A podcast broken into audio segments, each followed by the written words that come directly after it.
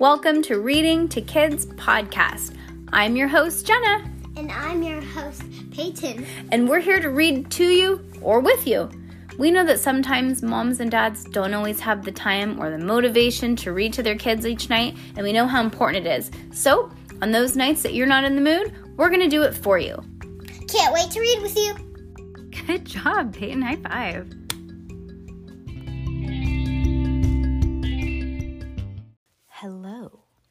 You have to stop reading this. I mean, gosh darn it, it's just called You Have to Stop This. I keep wanting to say reading, right? I Keep saying it. I know, it's not called You Have to Stop Reading This. It's called You Have to Stop This. Okay? Mm, Okay. Okay. Okay. Secret Series by Pseudonymous Bosch. Book number five. Chapter 11. Video Stairs. I really like that bookmark. I know, because you made it. It's really cute. Page 106. Who's there? Show me your hands. The security video ended there, with the nervous museum guard, adva- guard advancing the three of them, his hands on his nightstick. In the center of the frame was a frozen Max Ernest, spooked by the appearance of the guard. It was Sunday night, and thanks to Danielle Not Daniel, Cass, Max Ernest, and Yo Yoji all had been watching the video simultaneously in their computers at home, messaging each other at f- frequent intervals. Guitar Samurai, dude, you look like you saw a ghost. Survivor 3000, he always looks like that. It's the hair. Junior Jester, you guys, you guys gonna make fun of me all night? I thought we were gonna avoid getting arrested. I thought we were trying to avoid getting arrested. Guitar Samurai, just practicing for juvenile hall. We're all going to have to entertain ourselves there. Survivor 3000. Okay, let's get serious. My mom's m- my mom's going to check on me any second. I can feel it. They knew what happened next. After the video ended, the guard the guard's relief when he realized it was just three kids Albert 3D had introduced earlier, his scolding them for wandering around the gallery unsupervised, then his shock when he discovered that the mummy was missing.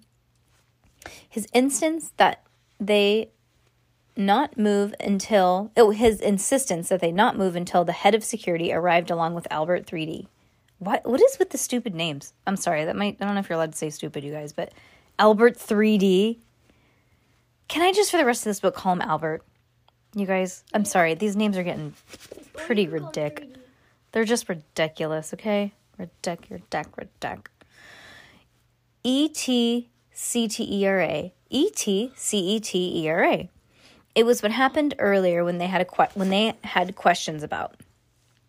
They decided to watch the video again from the beginning. It's Albert, not saying 3D anymore, had said the video was inconclusive. Even so, it was intriguing. The video video presented a fisheye view of the mummy's exhibit's largest room, with the mystery mummy's glass chamber in the center. The chamber looked so much further away than it actually was, like a reflection in a rearview mirror.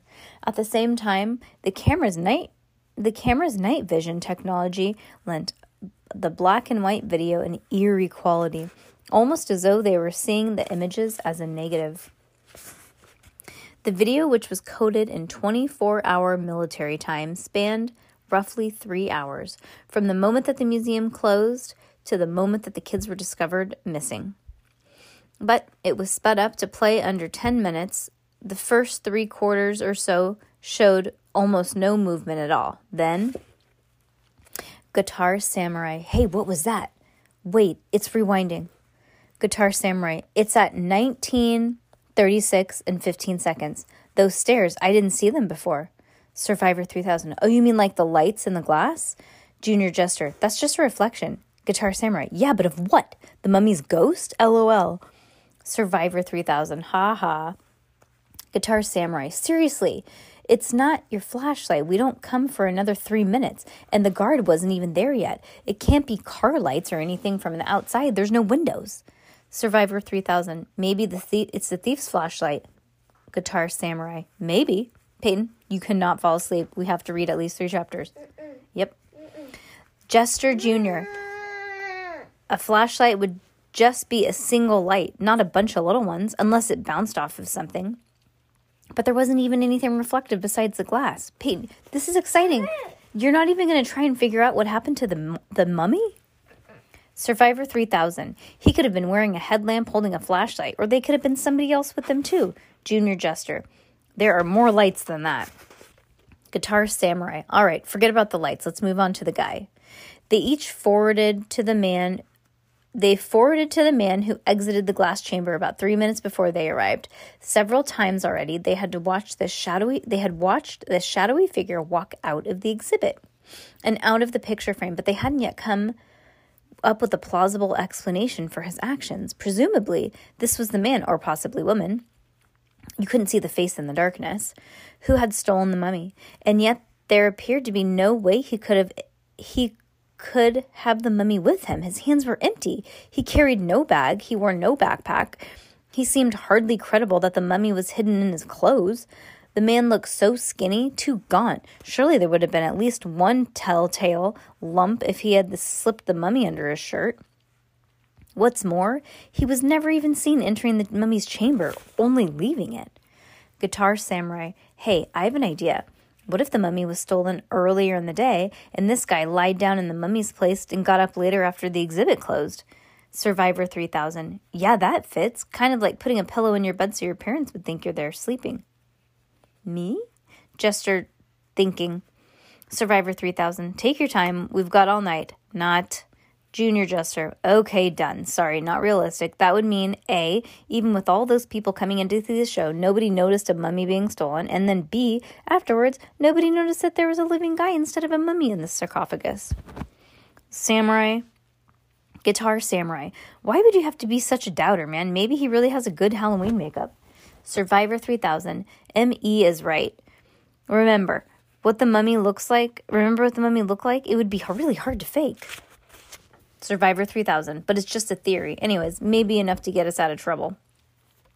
Max Ernest was torn. In some ways, Yo-Yoji was the one, was, Yo-Yoji's theory was a good one.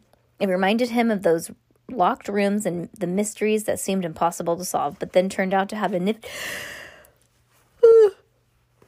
a nifty resolution that's been staring at you in the face the whole time. Still, he doesn't like the theory, and not just because it was Yo-Yoji, and not this, not his. Sometimes it was nagging at him. He decided to apply the de- deductive reasoning of a master at the lock of locked room mystery. Junior Jester. Maybe we're looking at this the wrong way. Guitar Samurai. Okay. Junior Jester. Well, Sherlock Holmes always said when you have eliminated the impossible, whatever remains, however improbable, it must be the truth. Survivor 3000. Yeah, so. Junior Jester. We actually know. Oh, Sorry, guys, I just poked my eye. We actually know that somebody walked out of that mummy's chamber and that later the mummy was missing, right? Junior Jester. And nobody walked in except us, right? Survivor 3000. Get to the point. Junior Jester. You know how it seems like the problem is that the thief walks out, but he doesn't actually have the mummy with him. With him. What if it's actually the reverse? Survivor 3000. What do you mean? Junior Jester. If there wasn't a break in, what if there was a break out? Guitar Samurai. Just say it, dude. Junior Jester. Okay, what if we're actually looking at, not looking at a thief walking? Ah, crumbum. I just lost my place. Hold on, you guys. Hold on. Nope. Oh, dag nabbit. Okay, let's fast forward. Okay, one more.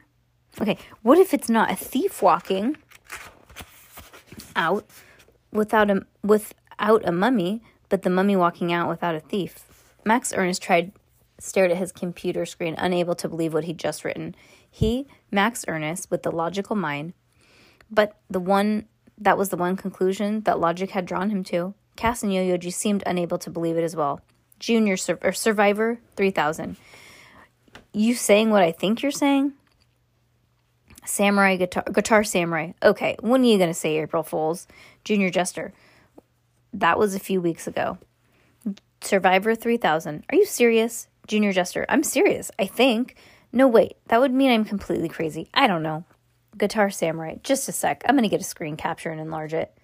Yo-Yoji enlarged the image of a man almost to the point where he was more pixelate, more pixel than person.